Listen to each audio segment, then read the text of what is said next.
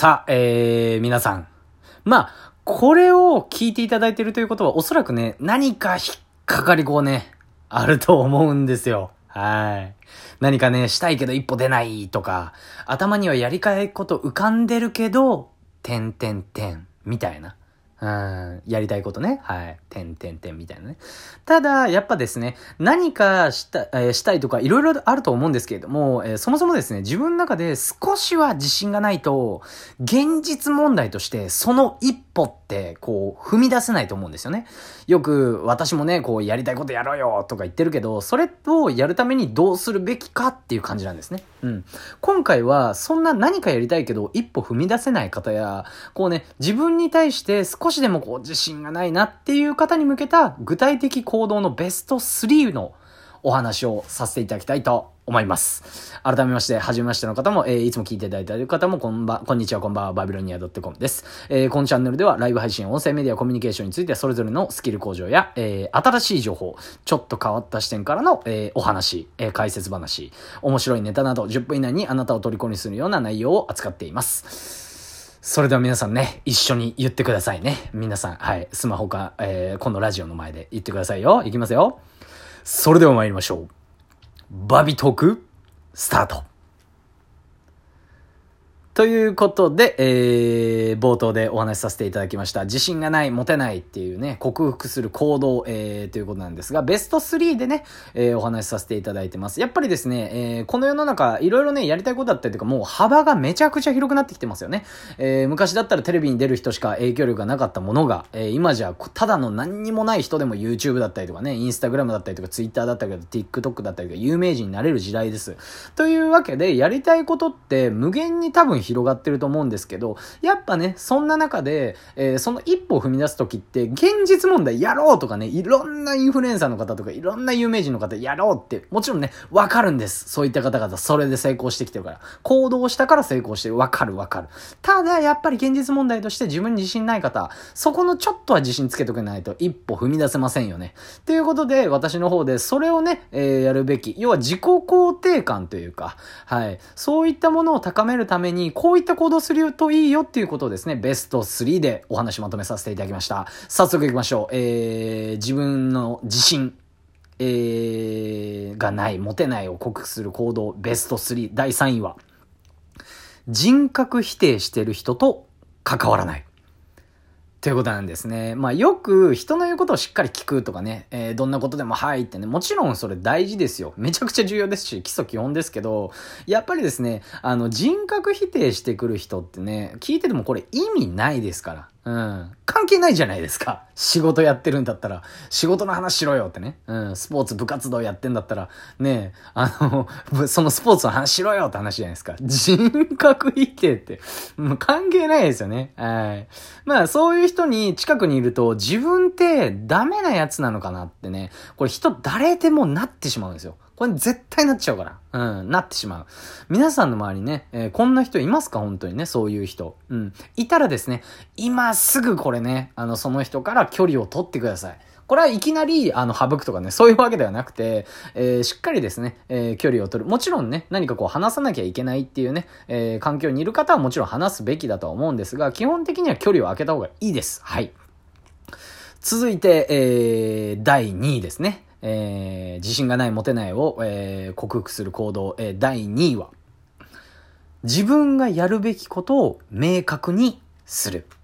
はい。ということです。これは、えー、さっき、えー、冒頭でも言ってるんですが、行動するという前に、まず明確にする必要がありますよということなんですが、そもそもなぜ明確にするかというと、こんな経験ありませんでしょうか？なぜか、ここね、ちょっと面白いです。なぜかわからないけど、いろんなことが不安だったりとか、特に何もないけど、余裕がない不安。ね。こんなことがあるといっぱいいっぱいに自分になってくるんですよ。うん気になりますよね。なんでかわかんないけど不安。で、その不安からいろんなことがね、え、これも不安だ、あれも不安だ。めちゃくちゃわかりますよ。今こんな、さらにこんな時代なので。はい。これね、何から来ると思います？これね、なんでなのってね、具体的にね、お答えしたいと思います。これは、自分の一日のやるルーティーンが定まってないからなんですよ。はい。例えば、こう仕事をして、こうね、帰ってきたら、えー、ダイエットしたいからってなってる方だったら、毎日30分ウォーキングしようってね。うん、これルーティンじゃないですか。仕事をしっかりしてとかね。その仕事の目標、明確になってるんだったら、ここまでこういう仕事をしてとかね。うん。そういう風にウォーキングをするよってなったら、えそのための時間を作るし、行動にも移しますよね。うん。もちろん、ウォーキングをしていく中で今日疲れたなとかね、痩せたくな、痩せたくなくなってきたなとかね、もしかしたらあるかもしれないんですけれども、それはダイエットに対しての悩みなんで、なんとなくの不安ではないんですよ。はい。じゃあね、そういったところでそのために食べるものを変えてみようとかね、少なくしてみようとかね、ウォーキングの時間を、えー、少し増やしてみようとか、いろいろな打ち手とかね、出てきます。それはダイエットに対しての悩みなんです。自分のね、やるべきことを明確にするってね、これはルーティン、なんで、なぜかというと、えー、やっぱりね、いろんな不安がないと、不安が出てくると余裕がないという話は、一日のルーティンが定まってないからということなんですね。うん。やっぱり生きていく上で自分の行動ってアップデートしていかないと、これ意味ないんですよね。なんでかって年齢もだんだん取ってるし、経験も増えてきてる中で、小学生と同じことやってたら、これ意味あります？意味ないですよね。うん。っていうことなんですよね。なんで、え自分の一日の、まあ、やるべきことを明確にする。うん、今やりたいことがあるんだったら、それはなぜやりたいか。だったりとか、プラスそのために一日のルーティンってどういう風にしてったらいいのかっていう風に逆算して考えてみてくださいというお話でした。はい。まあ、ここまで、えー、第3位、第2位というお話をさせていただいたんですが、えー、1位、これ意外かもしれないです。んんんってなるかもしれないんですが、早速、早速というか、行きましょう。えー、自信がない、持てないを克服する行動、えー、第1位は、周りのために動く。はい。びっくりするかもしれません。これね。これが1位なんです。結局、これね、人って自分のためだけに何かするって、これ限界あります。絶対。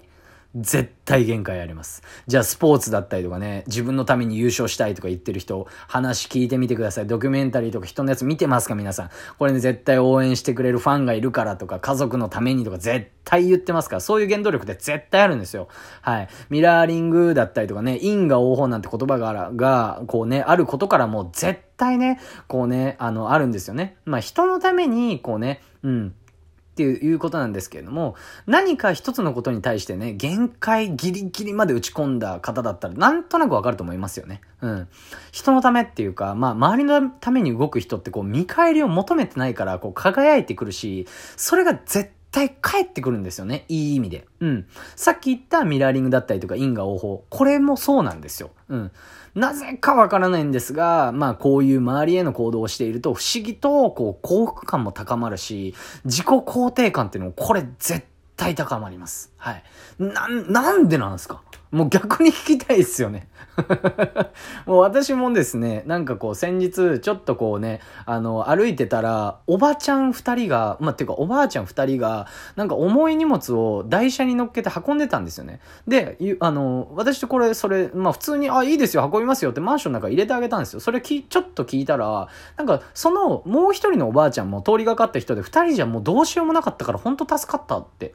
なんかそのありがとうございましたって言われるだけで本当になんか幸せな気分になったし、皆さんもね、一日一日そういうの積み重ねていってもいいんじゃないかなと思います。はい、第1位でした。まあ最後に一番言いたかったことなんですが、まあ自分にね、えー、自信がないとか持てないっていうのは、実は、まあ自分よがりな考え方なのかもしれないです。うん。